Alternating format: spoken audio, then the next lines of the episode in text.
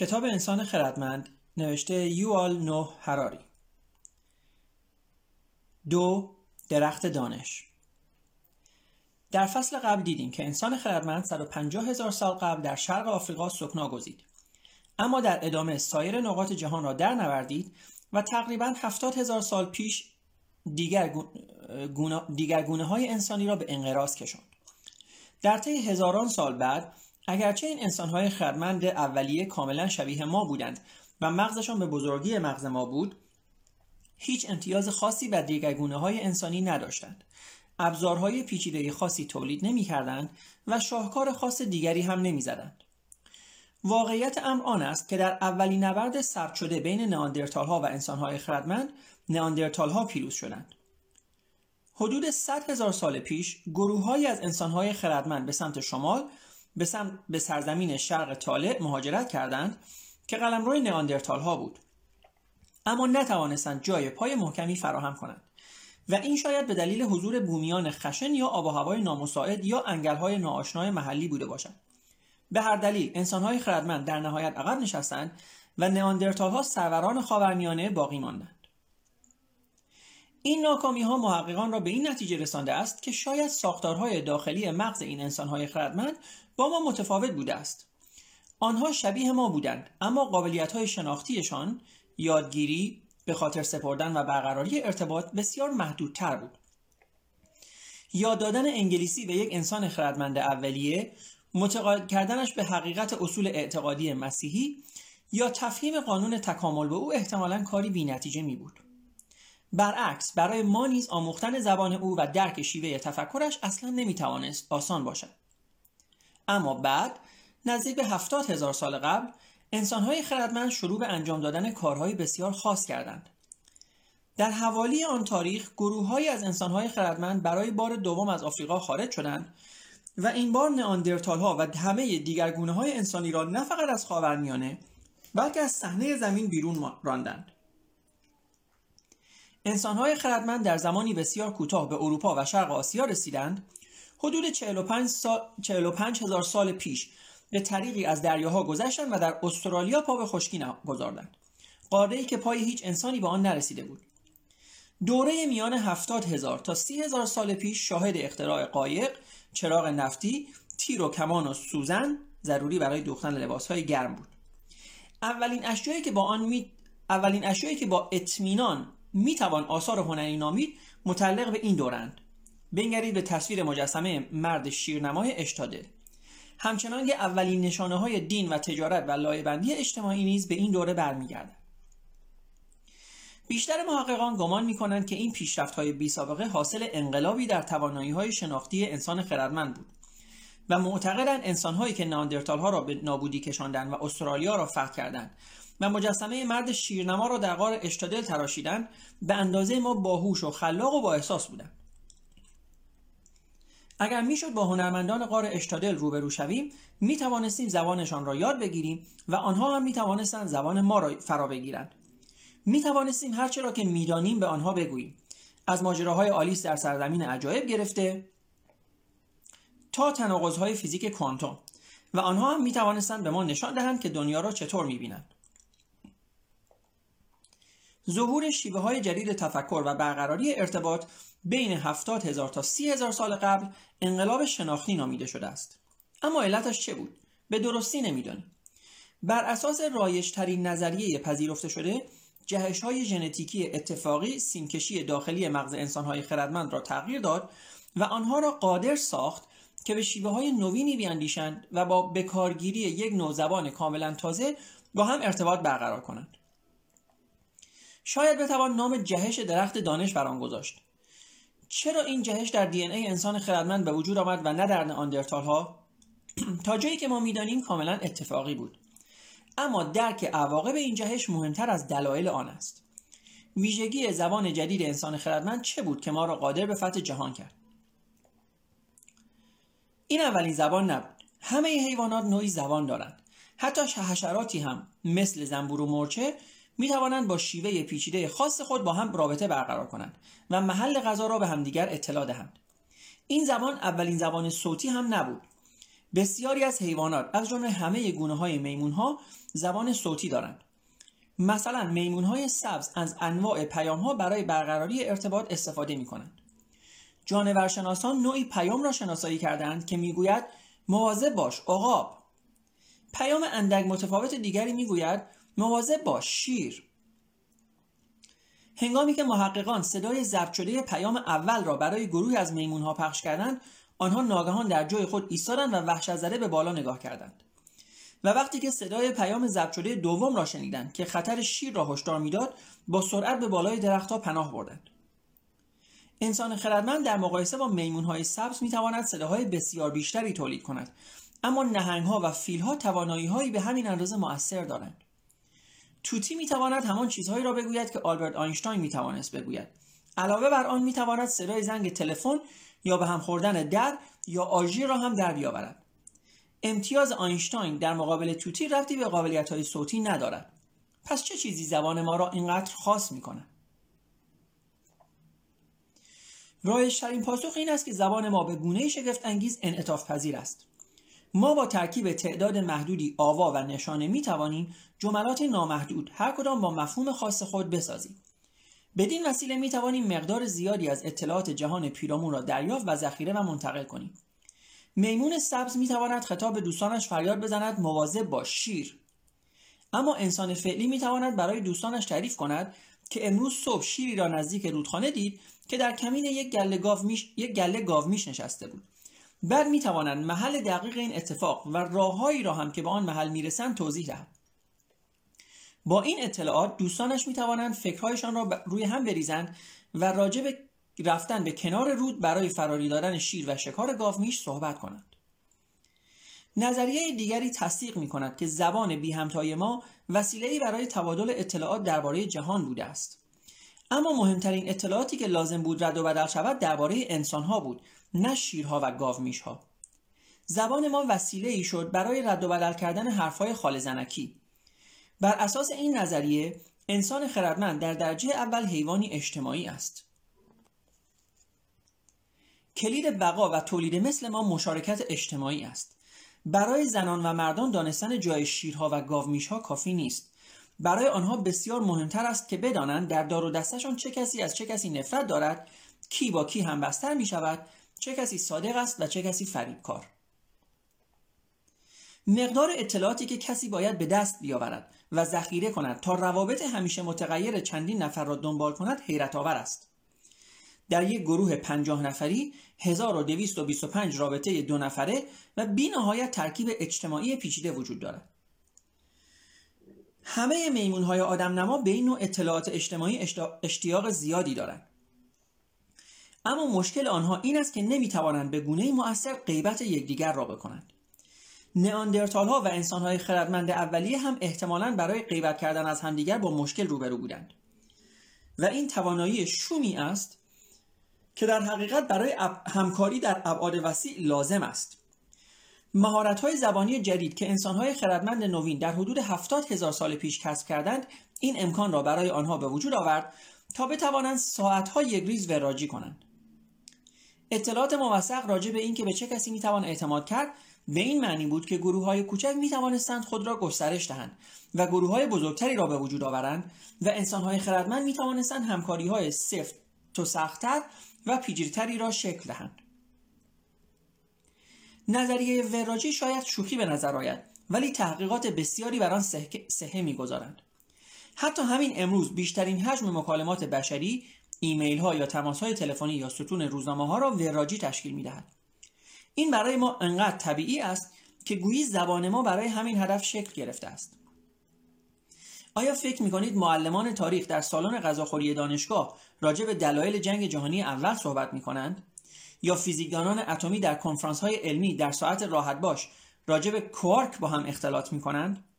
گاهی این طور است. اما اغلب اوقات موضوع صحبت آنها خانم معلمی است که مچ شوهرش را در خلوت با زن دیگری گرفته یا دعوای میان مدیر گروه و رئیس دانشکده یا شایعه ای راجع به یکی از همکاران که بودجه تحقیقش را صرف خریدن ماشینی گران قیمت کرده است. حرفهای خالی زنکی و شایعات معمولا بر خطاکاری ها تمرکز دارند. شایع ها ستون اصلی مطبوعات هستند. روزنامه نگارانی که جامعه را از آدمهای متقلب و مفخورها آگاه می‌سازند و در مقابل آنها حفظ می‌کنند. احتمالا هم, نظر... احتمالاً هم نظریه وراجی و هم نظریه شیری نزدیک رودخانه است معتبر هستند. با این حال ویژگی به راستی منحصر به فرد زبان ما نه در قابلیتش برای انتقال اطلاعات درباره انسانها و شیرها بلکه در تواناییش برای انتقال اطلاعات درباره چیزهایی است که اصلا وجود ندارند. تا جایی که می‌دانیم فقط انسان خردمند است که می‌تواند راجع به تمام چیزهایی که هرگز ندیده یا لمس یا احساس نکرده است صحبت کند. افسانه ها و اسطوره ها و خدایان و ادیان اولین بار با انقلاب شناختی ظهور کردند. بسیاری از حیوانات و گونه های انسانی قبلا هم می توانستند بگویند مواظب با شیر. اما انسان خردمند به مدد انقلاب شناختی توانست بگوید شیر روح نگهبان قبیله ماست. این توانایی صحبت کردن از خیالات منحصر به فرترین ویژگی زبان انسان خردمند است. نسبتا ساده است که قبول کنیم فقط انسان خردمند است که می‌تواند راجع به چیزهایی که واقعا وجود ندارند صحبت کند و قبل از صبحانه شش چیز غیر ممکن را باور کند. شما هیچ وقت نمی توانید میمونی را قانع کنید که در مقابل وعده بیشمار موز در بهشت میمونها پس از مرگ به شما یک موز بدهد. اما چرا این مهم است؟ بالاخره قوه خیال می تواند به گونه خطرناک گمراه کننده یا مایه حواس پرتی باشد. به نظر می رسد امکان بقای کسانی که برای یافتن جن و پری یا اسب تکشاق به جنگل می روند کمتر از کسانی است که به دنبال قارچ و گوز هستند. و اگر به جای نان درآوردن و جنگیدن و عشقبازی ساعتها به درگاه ارواح نگهبانی دعا کنیم که وجود ن... و اگر به جای نان درآوردن و جنگیدن و عشقبازی ساعتها به درگاه ارواح نگهبانی دعا کنیم که وجود ندارند. آیا وقت خود را بیهوده تلف نکرده ایم؟ اما قوه خیال نه تنها ما را قادر ساخته است تا چیزهای مختلف را تصور کنیم بلکه این توانایی را به ما داده است که این کار را به صورت جمعی انجام دهیم. ما می توانیم داستانهای مشترکی مثل داستان آفرینش افسانه مربوط به اصر رویایی بومیان استرالیا یا افسانه های ملیگرایانه دولت های مدرن سرهم کنیم. این افسانه ها به انسان های خردمند این توانایی بینظیر را می‌دهند که در گروه های بزرگ به شکلی انعطاف پذیر با هم همکاری کنند. موشها و زنبورها هم می توانند در گروه های بسیار بزرگ با هم همکاری کنند. اما آنها این, شکل، این کار را به شکلی بسیار انعطاف نپذیر و صرفا با نزدیکان خود انجام می دهند. گرگ ها یا شامپانزه ها بسیار انعطاف پذیرتر از موشه ها با هم همکاری می کنند اما فقط می توانند این کار را با تعداد محدودی از همنوانشان انجام دهند که از نزدیک می شناسندشان. انسان خردمند می تواند به گونه بسیار انعطاف پذیر با بیشمار آدم غریبه و ناشناس همکاری کند. به همین دلیل است که انسان خردمند بر جهان حکومت می کند اما مورچه ها از بقایای غذایای ما تغذیه می کنند و شامپانزه ها در باغ وحشا و آزمایشگاه تحقیقاتی محبوسند. افسانه پژو خیشاوندان ما شامپانزه ها اغلب در دسته های چند ده نفری زندگی می کنند. دوستی های صمیمانه برقرار می کنند با هم شکار می کنند و شانه به شانه با انترها و ها و شامپانزه های دشمن می جنگند. ساختار اجتماعی آنها معطوف به نظمی سلسله مراتبی است فرد مسلط که تقریبا همیشه نر است نر آلفا یا آلفا میل خوانده می شود دیگر نرها و ماده ها تقریبا به مانند رعایای پادشاهان سرسپردگی خود را با انداختن خود به پای او و خارج کردن صدایی از گلو نشان می دهند. نر آلفا تلاش می کند هماهنگی اجتماعی را در گروه حفظ کند. وقتی که دو عضو گروه با هم منازعه می کنند او دخالت می کند و جلوی خشونت را می گیرد. او ممکن است خودخواهانه غذاهای حسرت برانگیز را قبضه کند و مانع جفتگیری نرهای طبقات پایینتر با شامپانزه های ماده شود. وقتی که دو حیوان نر بر سر نقش رهبری با هم می جنگند به طور معمول با تعداد زیادی از پیروان نر و ماده خود در گروه ائتلاف می کنند. رابطه میان اعضا در ائتلاف بر پایه ارتباط نزدیک روزانه است مثل در آغوش کشیدن، نوازش، بوسیدن، تیمارداری و لطف و حمایت متقابل. درست مثل سیاستمداران ما که در کارزارهای انتخاباتی در میان مردم ظاهر می‌شوند و دستی تکان می‌دهند و بچه های کوچک را میبوسند شامپانزه هایی هم که سودای رهبری گروه را دارند وقت زیادی را به در آغوش کشیدن کوچکترها و دستی بر شانه آنها زدن و بوسیدنشان اختصاص می‌دهند. نر آلفا معمولا موقعیت برتر خود را فقط به دلیل قدرت بدنی بیشتر به دست نمیآورد بلکه این برتری محصول هدایت یک ائتلاف گسترده و باثبات هم هست.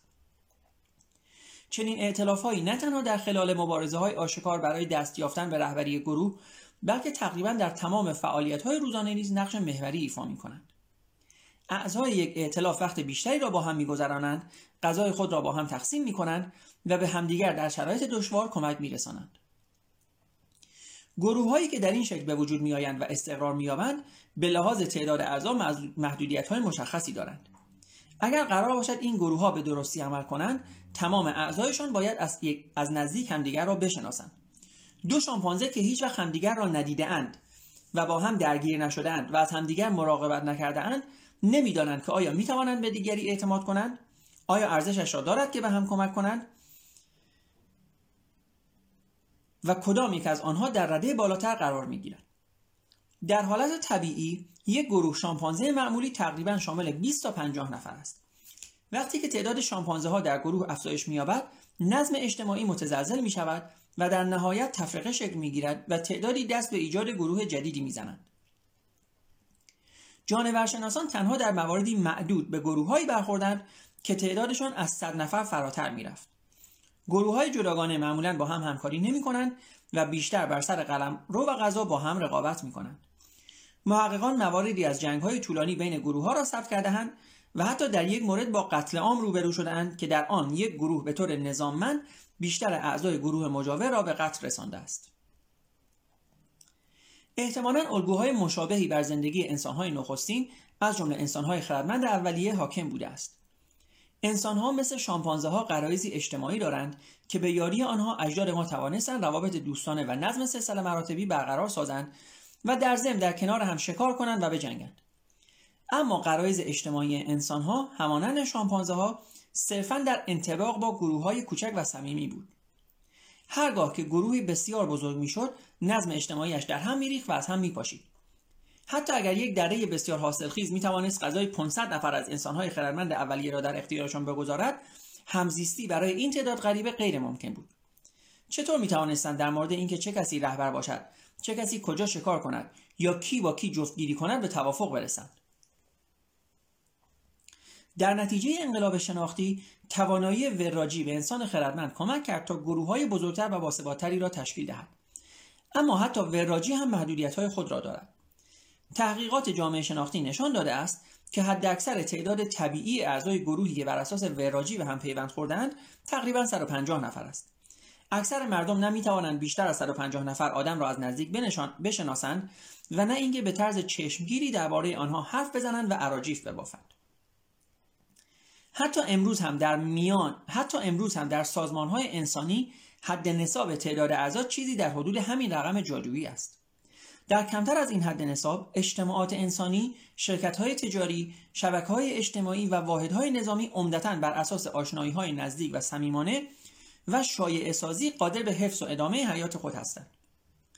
برای برقراری نظم نیازی به رتبه و مقام رسمی و القاب و عناوین و کتاب قانون نیست. جوخه شامل سی سرباز یا حتی گروهانی متشکل از صد سرباز با اتکاب روابط نزدیک و صمیمانه و با حداقلی از انضباط رسمی می‌تواند به خوبی عمل کند و کارایی داشته باشد. یک گروهبان مورد احترام می‌تواند سلطان گروهان شود و حتی بر افسران کادر هم اعمال اقتدار کند. یک شرکت خانوادگی کوچک و جمع جور می‌تواند بدون داشتن هیئت مدیره و مدیر عامل یا واحد حسابداری به حیاتش ادامه دهد و رونق پیدا کند. اما اگر تعداد اعضا از حد نصاب 150 نفر فراتر رود کارها دیگر به این شکل پیش نخواهد رفت. نمی‌توان لشکری متشکل از هزاران سرباز را مثل یک گروهان اداره کرد. شرکت های موفق خانوادگی وقتی که بزرگ می شوند و کارکنان بیشتری را استخدام می کنند معمولا با بحران مواجه می شوند و اگر نتوانند خود را بازسازی کنند ورشکست خواهند شد. چطور انسان خردمند موفق شد؟ از این حد نصاب مهم فراتر رود و در نهایت شهرهای ده هزار نفری و امپراتوری های چند صد میلیونی برپا کند سر این کار احتمالا در شکلگیری قدرت تخیل بود. تعداد زیادی از افراد غریب و ناآشنا با اعتقاد به اسطوره های مشترک می توانند با موفقیت با هم همکاری کنند. تمام همکاری های بزرگ مقیاس انسانی خواه دولت مدرن باشد یا کلیسای قرون وسطا یا شهری باستانی یا قبیله کهن ریشه در اسطوره های مشترکی دارند که صرفا در قوه تخیل جمعی انسان ها حضور دارند. کلیساها بر بنیاد اسطوره های دینی مشترک بنا می شوند دو کاتولیک که هرگز همدیگر را ندیدهاند می توانند در کنار هم به جنگ صلیبی بروند یا برای احداث یک بیمارستان پولهایشان را روی هم بگذارند.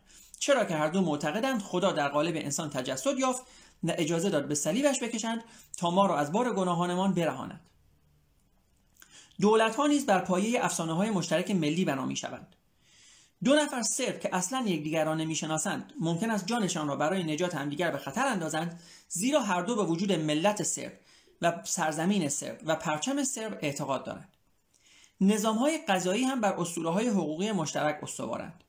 دو وکیل که اصلا یکدیگر را نمی‌شناسند با هم تلاش می کنند از فردی کاملا غریبه دفاع کنند زیرا هر دو به وجود قانون و عدالت و حقوق بشر و البته حق الوکاله ای که می‌گیرند اعتقاد دارند با این حال هیچ کنام از اینها خارج از محدوده داستانهایی نیستند که مردم از خود در میآورند و برای هم نقل می کنند. بیرون از قوه تخیل مشترک انسانها نه خدایان نه ملتها نه پول نه حقوق بشر نه قوانین و نه عدالت هیچ کدام وجود ندارند مردم این را به راحتی می‌فهمند که انسانهای اولیه نظم اجتماعی را با اعتقاد به اشباه و ارواح و رقصیدن دور آتش زیر قرص ما برقرار می ساختند. چیزی که ما نمی‌توانیم درک کنیم این است که نهادهای جدید ما هم دقیقا به همان شکل عمل می کنند. مثلا مؤسسات تجاری را در نظر بگیرید تجارت پیشگان و حقوقدانان عصر حاضر در حقیقت جادوگرانی قدرتمند هستند تفاوت اصلی میان آنها و شمنهای قبایل این است که حقوقدانان امروزی داستانهای بسیار عجیب و غریبتری سرهم می کنند و افسانه پژو مثالی گویا به دست می‌دهد نمادی تصویری که تا حدی به مجسمه مرد شیرنما در غار اشتادل شباهت دارد امروزه از پاریس تا سیدنی روی اتومبیل ها و کامیون ها و موتورسیکلت ها دیده می شود. این زیوری است که کاپوت وسایل نقلیه ساخت پژو را می آراید. یکی از قدیمی ترین و بزرگترین اتومبیل سازان اروپا. پژو به صورت یک شرکت کوچک خانوادگی در روستای والانتینیه درست 300 کیلومتر دورتر از غار اشتادل آغاز به کار کرد. امروز این شرکت حدود 200 هزار نفر را در سراسر دنیا در استخدام خود دارد که اکثرشان اصلا همدیگر را نمی‌شناسند. همکاری این افراد غریبه چنان کار آمده است که در سال 2008 پژو بیش از 1.5 میلیون پژو تولید کرد و به درآمدی در حدود 55 میلیارد یورو دست یافت. بر چه اساسی می توانیم بگوییم که پژو SA اسم رسمی شرکت وجود دارد؟ اتومبیل های پژو زیادی وجود دارند ولی اینها طبیعتا خود شرکت نیستند. حتی اگر تمام اتومبیل های پژو در سراسر دنیا همزمان جمعآوری و اوراق شوند باز پژو اس از بین نخواهد رفت. پژو باز به تولید خود ادامه خواهد داد و گزارش سالانه را منتشر خواهد کرد. این شرکت چندین کارخانه ابزار و ماشینالات و نمایشگاه دارد و تعداد زیادی تعمیرکار و حسابدار و منشی را به کار گماشته است. ولی باز هم همه اینها پژو نیستند. یک فاجعه ممکن است همه کارکنان پژو را راهی دیار دیگر کند و تمام خطوط تولید و دفاتر اجرایش را با خاک یکسان کند. اما حتی در این صورت هم شرکت می تواند وام بگیرد کارکنان جدیدی استخدام کند کارخانه های جدیدی بسازد و ماشینالات نو بخرد. پژو چندین مدیر و سهامدار دارد ولی آنها هم قطعا شرکت نیستند. ممکن است همه مدیران اخراج شوند و همه سهامها فروخته شود اما شرکت هنوز پاورجا خواهد بود. منظوری نیست که شرکت پژو اس آر تن و نامیراست اگر یک قاضی رأی به انحلال شرکت دهد کارخانه های پژو سرپا خواهند ماند و کارکنان و حسابداران و مدیران و سهامدارانش همگی به زندگی خود ادامه خواهند داد اما پژو اس آ بلافاصله از بین خواهد رفت. در یک کلام اینطور به نظر می رسد که پژو اس آ هیچ رابطه بنیادینی با جهان مادی ندارد. پس آیا پژو واقعا وجود دارد؟ پژو ساخته و پرداخته تخیل جمعی ماست. حقوقدانان آن را فرض قانونی یا fiction legal مینامند. فرض قانونی را نمی‌توان به چشم دید چون از جنس ماده نیست اما موجودیتی حقوقی دارد و درست مثل من و شما به قوانین کشورهایی که در آنها عمل می کند پیبند خود است. این شخصیت حقوقی می تواند حساب بانکی باز کند و املاکی داشته باشد مالیات بدهد و می توان علیهش اقامه دعوا کرد و حتی آن را تحت, تحت پیگرد قضایی قرار داد. پژو به آن دسته از فرضهای قانونی تعلق دارد که شرکت‌های با مسئولیت محدود یا Limited Liability Companies خوانده می‌شوند. ایده ای که در پشت چنین شرکت‌هایی قرار دارد یکی از نبوغامیزترین ابداعات بشر است. انسان خردمند هزارها سال بدون این شرکت‌ها زندگی می‌کرد. در طول بخش بزرگی از تاریخ ثبت شده مالکیت فقط می‌توانست به خود انسانها تعلق داشته باشد آن نوع انسانهایی که روی دو پا را می‌رفتند و مغزهای بزرگی داشتند اگر ژان در فرانسه قرن سیزدهم کارگاه عرابه سازی تأسیس می‌کرد بنگاه در وجود خود او خلاصه می‌شد. اگر عرابه که ساخته بود یک هفته بعد از خرید خراب می‌شد خریدار ناراضی می‌توانست از شخص ژان شکایت کند. اگر ژان برای راه انداختن کارگاهش هزار سکه طلا قرض می‌کرد و ورشکست می‌شد مجبور بود با فروختن اموال شخصیش مثل خانه و گاو و زمین بدهیش را بپردازد.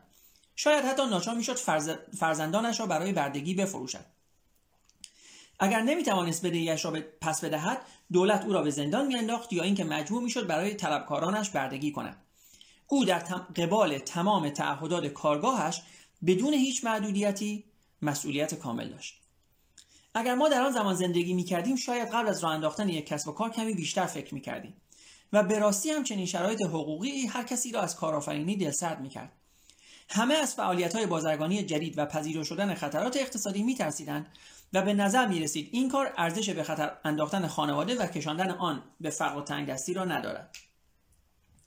به همین دلیل بود که انسانها به صورت جمعی تصور وجود شرکت های با مسئولیت محدود را در ذهن خود پروراندند. چنین شرکت هایی از نظر حقوقی مستقل از افرادی بود که آنها را تأسیس می کردند یا در آنها سرمایه گذاری می کردند یا ادارهشان را به عهده داشتند. در طول صده های اخیر چنین شرکت های بازیگران ارسی اصلی عرصه اقتصاد بودند و چنان به آنها عادت کرده ایم که فراموش می کنیم اینها فقط در تخیل ما وجود دارند.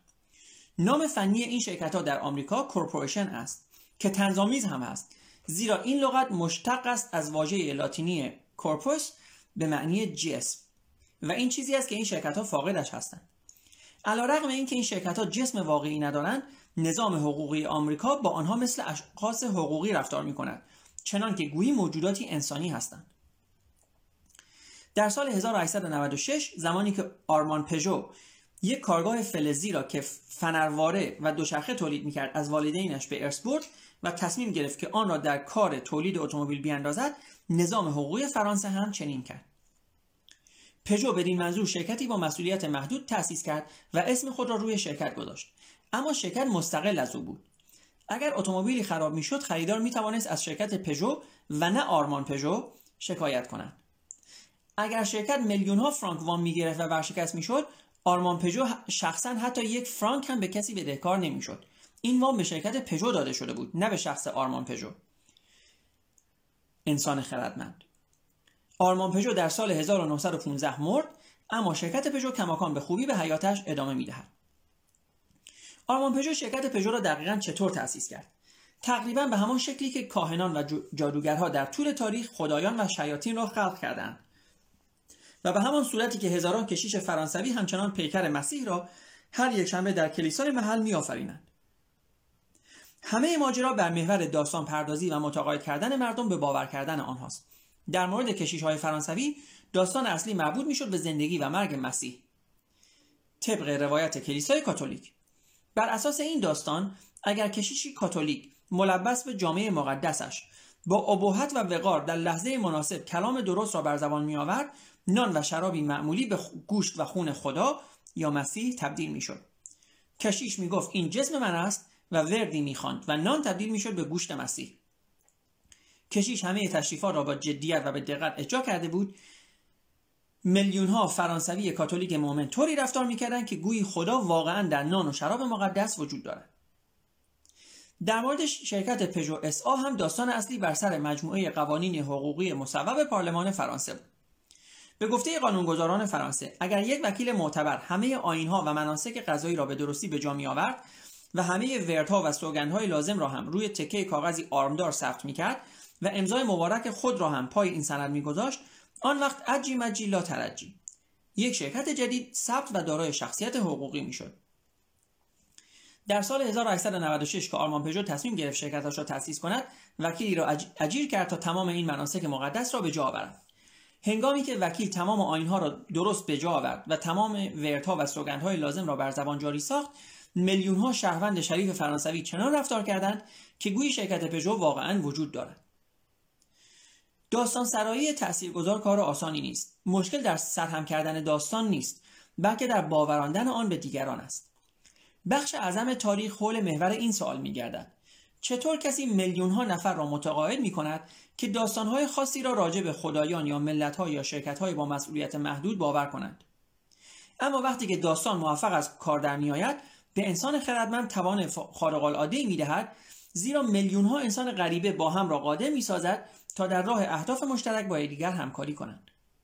تصور کنید چقدر سخت بود. اگر می‌خواستیم فقط با سخن گفتن از چیزهایی مثل رودخانه و درخت و شیر که واقعا وجود دارند دولت یا کلیسا یا نظامهای حقوقی به وجود آوریم. در طول سالها انسانها شبکه بسیار پیچیده ای از داستانها را به هم بافتند. درون این شبکه تخیلاتی مثل پژو نه تنها موجودیت دارد بلکه نیروی عظیمی را هم در خود انباشته است. در محافل آکادمیک به آنچه انسانها از طریق این شبکه داستانها خلق می کنند خیال یا پندار یا fiction مفاهیم اجتماعی social constructs یا واقعیت های خیالی imagined realities می‌گویند. واقعیت خیالی دروغ نیست. اگر من بگویم در کنار رودخانه شیر هست در حالی که به خوبی می‌دانم اینطور نیست دروغ گفتم. در دروغ چیز خاصی نیست. میمون های سبز و شامپانزه ها هم می‌توانند دروغ بگویند. مثلا میمون سبزی دیده شده است که فریاد می‌زد مواظب با شیر آنجاست. بیان که شیری در اطراف آن باشد. این هشدار به راحتی میمونی را که تازه موزی پیدا کرده بود ترسان و فراری داد و دروغگو را به حال خود گذاشت تا بتوانند موز را بدزدند. برخلاف دروغ واقعیت خیالی چیزی است که هر کسی آن را باور می کند و تا وقتی که این باور مشترک وجود دارد واقعیت خیالی در جهان اعمال قدرت می کند مجسمه ساز قار اشتادل شاید صادقانه به وجود روح نگهبان مرد شیرما اعتقاد داشت. بعضی از جلوگران شارلاتان هستند اما اغلب آنها صادقانه به وجود خدایان و شیاطین باور دارند. بیشتر میلیون ها حقیقتا وجود پول. بیشتر میلیونرها حقیقتا وجود پول و شرکت های با, محدودیت با مسئولیت محدود را باور دارند. اکثر فعالان حقوق بشر خالصانه به وجود حقوق بشر ایمان دارند. در سال 2011 که سازمان ملل از دولت لیبی خواست که حقوق انسانی مردم لیبی را رعایت کند هیچکس دروغ نمی گفت هرچند که هم سازمان ملل و هم لیبی و هم حقوق بشر ساخته و پرداخته تخیلات زاینده ما هستند. از زمان انقلاب شناختی انسان خردمند در واقعیتی دوگانه زیسته است. از یک طرف واقعیت عینی رودخانه و درخت و شیر و از طرف دیگر واقعیت خیالی خدایان و ملتها و شرکتها. واقعیت خیالی با مرور زمان قدرتمندتر شد. به طوری که امروزه حتی بقایای رودخانه ها و درختها و شیرها هم وابسته به لطف موجودات خیالی مانند خدایان و ملت ها و شرکت هاست دور زدن ژنوم توانایی خلق یک واقعیت خیالی به مدد کلام این امکان را به تعداد زیادی از انسانهای غریبه با یکدیگر داد که همکاری موثری داشته باشند. اما فقط این نبود.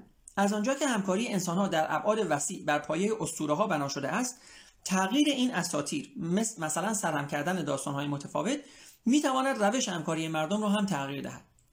تحت شرایط مناسب اسطوره ها می توانند به سرعت عوض شوند.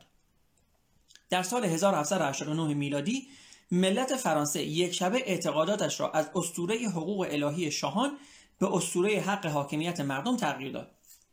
بنابراین از زمان انقلاب شناختی به بعد انسان خردمند این توانایی را یافت که به سرعت رفتار خود را متناسب با نیازهای متغیرش تغییر دهد این اتفاق راهگشای تکامل فرهنگی شد و مجرایی فرعی برای عبور از راهبندان سنگین, سنگین تکامل ژنتیکی گشود انسان خردمند با سرعتی سرسام‌آور در این مسیر فرهنگی راه پیمود و در زمینه توانایی همکاری به سرعت از تمام دیگر گونه های انسانی و حیوانی پیش افتاد.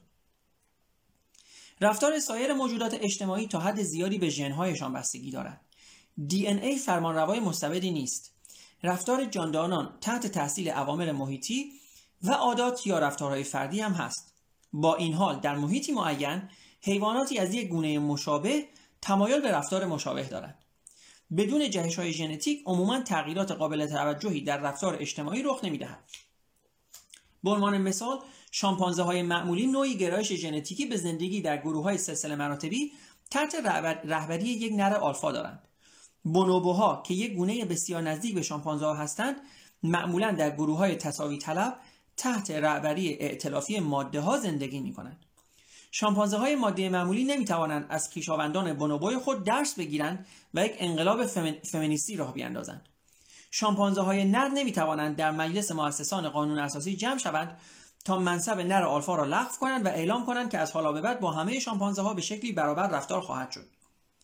چنین تغییرات رفتاری چشمگیری فقط زمانی صورت می‌گیرد که تغییراتی در دی ای شامپانزه ها به وجود آید. به دلایلی مشابه انسانهای اولیه هیچ انقلابی به پا نکردند. تا جایی که می‌دانیم تغییر در الگوهای اجتماعی، ابداع فناوری های جدید و سکناگزیدن در زیستگاه های ناشناخته بیش از آن که ناشی از ابتکارات فرهنگی باشد حاصل جهش های ژنتیک و ضرورت های محیطی بوده است. به همین دلیل بود که برداشتن این گام ها برای انسان صدها هزار سال طول کشید. دو میلیون سال قبل جهش های ژنتیک به ظهور گونه انسانی جدیدی انجامید که انسان راستقامت نامیده شد. ظهور این انسان همراه بود با فناوری ساخت ابزارهای سنگی جدید که امروزه شاخصی برای شناسایی این گونه انسانی شده است. تا زمانی که انسان راستقامت دستخوش تغییرات ژنتیکی بیشتری نشد، ابزارهای سنگی او هم تغییری تقریبا نکرد و این حدود دو میلیون سال طول کشید. برعکس انسان خردمند از زمان انقلاب شناختی به بعد توانسته است رفتارش را به سرعت تغییر دهد و بدون هیچ نیازی به تغییرات ژنتیکی یا محیطی رفتارهای جدید را به نسلهای بعد منتقل کند یک نمونه بارز ظهور مداوم نخبگان بدون فرزند هست مثل کشیشان کاتولیک فرقه های راهبان بودایی و بروکراسی های خاجه های چینی وجود چنین نخبگانی برخلاف بنیانی ترین اصول انتخاب طبیعی است زیرا از این اعضای مسلط و بانفوذ جامعه داوطلبانه از تولید مثل خودداری می کنند. در حالی که نرهای آلفا در شامپانزه ها از قدرت خود برای روابط جنسی با بیشترین ماده های ممکن استفاده می کنند و در نتیجه تعداد اعضای جوان گروه های خود را افزایش می دهند نر آلفا کاتولیک کاملا از آمیزش جنسی و بچهداری پرهیز می کنند. این خودداری نه نتیجه شرایط محیطی منحصر به فرد مثل کمبود شدید غذا یا فقدان جفتهای بالقوه است و نه حاصل نوعی جهش ژنتیکی رفتاری کلیسای کاتولیک قرنها دوام آورده است نه به این خاطر که ژن بی همسری از یک پاپ به پاپ دیگری منتقل شده است بلکه از طریق انتقال داستانهای عهد جدید و قوانین فقهی آین کاتولیک به عبارت دیگر در حالی که الگوی رفتاری انسانهای اولیه در طی دهها هزار سال بدون تغییر ماند انسانهای خردمند توانستند ساختارهای اجتماعیشان ماهیت روابط متقابل انسانیشان فعالیتهای اقتصادیشان و تعداد زیادی از دیگر رفتارهای خود را در ظرف یکی دو دهه دگرگون کنند. یک ساکن برلین را در نظر بگیرید که در 1900 میلادی به دنیا آمد و 100 سال زندگی کرد. این زن کودکیش را در دوره امپراتوری ویلهلم دوم از خاندان هوهنس سولرن هوهنسولرن سپری کرد. بزرگسالیش را در جمهوری وایمار و رایش سوم و سپس در آلمان شرقی کمونیست گذراند و به عنوان شهروند آلمان دموکراتیک و متحد از دنیا رفت. او جزئی از پنج نظام سیاسی اجتماعی کاملا متفاوت بود در حالی که دی ای او همان بود که بود. کلید موفقیت انسان خردمند همین بود. نئاندرتال در یک نبرد تن به تن با انسان خردمند احتمالا پیروز می‌شد. اما در یک نبرد جمعی چند صد نفره ناندرتال هیچ بختی نمی‌توانست داشته باشد. ناندرتال ها می توانستند اطلاعاتی راجع به محل شیرها بین خود منتشر کنند. اما احتمالا نمی توانستند در مورد ارواح قبیله داستانهایی از خود ببافند و در آنها تجربه نظر کنند.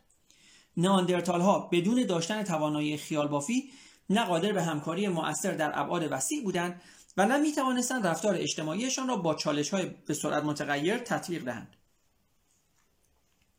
ما نمی توانیم به مغز ناندرتال ها رخنه کنیم تا بفهمیم که چطور فکر می کردند. اما شواهد غیر مستقیمی در دست داریم که به محدودیت های شناختی آنها در مقایسه با رقیبشان انسان خردمند اشاره دارند.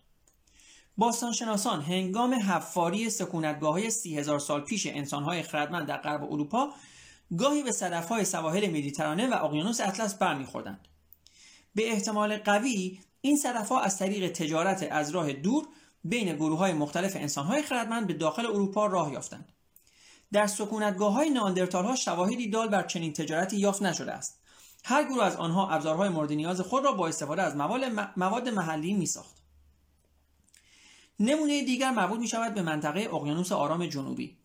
گروههایی از انسانهای خردمند که در جزیره ایرلند نو در شمال گینه نو زندگی می کردند از نوعی شیشه آتش فشانی به نام آبسیدین برای ساخت ابزاری بسیار مقاوم و تیز استفاده می کردند. اما ایرلند نو هیچ بهشت طبیعی هیچ نهشت طبیعی از obsidian ندارد آزمون های آزمایشگاهی نشان داد که obsidianی که آنها به کار میبردند از بریتانیای جدید جزیره در 400 کیلومتری آنجا آورده می‌شد برخی از ساکنان این جزایر باید دریانوردان ماهری بوده باشند که در میان این جزایر بسیار دور از یکدیگر تجارت می‌کردند. شاید بازرگانی فعالیتی بسیار واقع گرایانه جلوه کند که نیازی به مبانی خیالی ندارد. اما واقعیت این است که هیچ جاندار دیگری به جز انسان خردمند تجارت نمی کند و تمام شبکه های تجاری انسان خردمند هم که دربارهشان شواهد دقیقی داریم بر پایه خیالات بنا شدهاند. تجارت بدون اعتماد نمی‌تواند وجود داشته باشد. و اعتماد به ناآشنایان بسیار سخت است.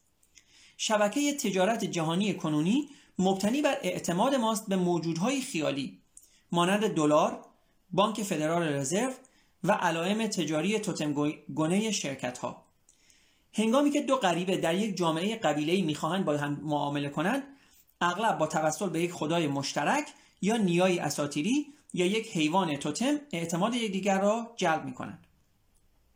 اگر انسانهای خردمند اولیه با اعتقاد به چنین تخیلاتی صدف و ابسیدین خرید و فروش می‌کردند معقول به نظر می‌رسد که توانسته باشند اطلاعات هم اطلاعات هم با یکدیگر را بدل کنند و این و به این شکل شبکه آگاهی و شناخت بسیار وسیعتر و پیچیده‌تری از نئاندرتال ها و دیگر انسانهای اولیه به وجود آورند. فنون شکار تصویر فنون شکار تصویر دیگری از این تفاوت‌ها را به دست می‌دهد. نئاندرتال ها معمولا تنها یا در گروه های کوچک به شکار می‌رفتند. ولی انسان‌های خردمند روش‌هایی را ابداع کردند که بر پایه همکاری بین ده نفر و شاید حتی بین چند گروه مختلف بود. یکی از این روش ها که بسیار موثر بود این بود که کل یک گله از حیوانات مثل اسبهای وحشی را محاصره می‌کردند و آنها را به دره تنگ و عمیقی میراندند و آنجا به راحتی همه آنها را میکشتند اگر همه چیز طبق برنامه پیش می‌رفت گروه ها می توانستند با تلاش دست جمعی آن هم صرفا در طول یک بعد از ظهر خروارها گوشت و چربی و پوست حیوانی جمع کنند و همچنین می توانستند این ذخایر را مانند سرخپوستان شمال آمریکا در طی زیافتی بزرگ بذل و بخشش کنند یا برای مصرف در آینده آنها را بخوش کنند یا دودی کنند یا در مناطق سرد قطبی منجمد کنند باستانشناسان مکانهایی را یافتند که در آنها هر ساله گله به طور کامل از این شکل سلاخی می شدند. حتی مکانهایی یافت شدند که در آنها حصارها و موانعی برپا می‌شد تا تله های مصنوعی و محوطه های سلاخی ایجاد کنند. می توانیم اینطور تصور کنیم که نئاندرتال ها راضی نبودند که ببینند مکانهای سنتی شکارگاهشان به کشتارگاه های تحت کنترل انسان خردمند تبدیل شده است با این حال اگر نزاعی میان این دو گونه انسان در می گرفت اوضاع نئاندرتال ها بهتر از اسبهای وحشی نمی بود پنجاه نئاندرتال که طبق الگوهای سنتی و ثابت با هم همکاری می‌کردند از پس 500 انسان خردمند همه فن حریف و مبتکر بر نمی آمدند. حتی اگر انسانهای خردمند در نبرد اول شکست میخوردند می توانستند به سرعت خود را به استراتژی های جدیدی مجهز کنند که پیروزیشان را در نبرد بعدی تضمین می کرد. در انقلاب شناختی چه رخ داد؟ توانایی جدید توانایی انسان خردمند درباره حجم وسیع از اطلاعات درباره جهان پیرامون پیامد آن طراحی و اجرای فعالیت های پیچیده مثل دوری از شیرها و شکار گاومیش توانایی جدید توانایی انتقال حجم عظیمی از اطلاعات درباره روابط اجتماعی انسان خردمند. پیامد آن گروه های بزرگتر و منسجمتر تا حدود 150 نفر. توانایی جدید توانایی انتقال اطلاعات درباره چیزهایی که واقعا وجود ندارند مثل ارواح قبیله ملتها شرکتهای با مسئولیت محدود و حقوق بشر. پیامدها الف همکاری میان تعداد بسیار زیادی از انسانهای ناآشنا و غریبه با یکدیگر به تغییرات سریع در رفتار اجتماعی.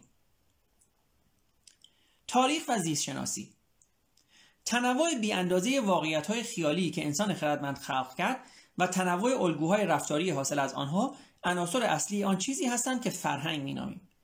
هنگامی که فرهنگ ها پدید آمدند هرگز از تغییر و تحول باز نایستادند و این دگرگونی های توقف ناپذیر همان چیزی است که آنها را تاریخ مینامیم.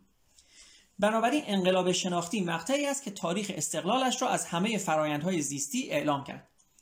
تا قبل از انقلاب شناختی فعالیت های همه گونه های انسانی به حوزه فرایندهای زیستی یا می توانیم بگوییم ما قبل تاریخ تعلق داشت. من شخصا مایلم از بکار بردن لفظ ما قبل تاریخ خودداری کنم زیرا این درک غلط را ایجاد می کند که حتی قبل از انقلاب شناختی انسانها در مقوله خاص قرار می گرفتند از انقلاب شناختی به بعد روایت های تاریخی جایگزین نظریه های زیست شناختی شدند که ابزار اولیه ما برای توضیح شکلگیری انسان های خردمند بود. برای درک ظهور مسیحیت یا انقلاب فرانسه دیگر کفایت نمی کند که ارتباط میان ژنها و هورمونها و موجودات زنده را بفهمیم بلکه ضروری است که تعامل میان افکار و اندیشه ها و انگاره ها و خیال ها را هم در نظر بگیریم. منظوری نیست که انسان خردمند و فرهنگ بشری بیرون از دایره قوانین فرآیندهای زیستی قرار گرفتند ما کماکان جانورانی هستیم که توانایی های جسمی و عاطفی و شناختیمان را همچنان دی ای شکل می‌دهد. همچنان دی ای شکل می‌دهد.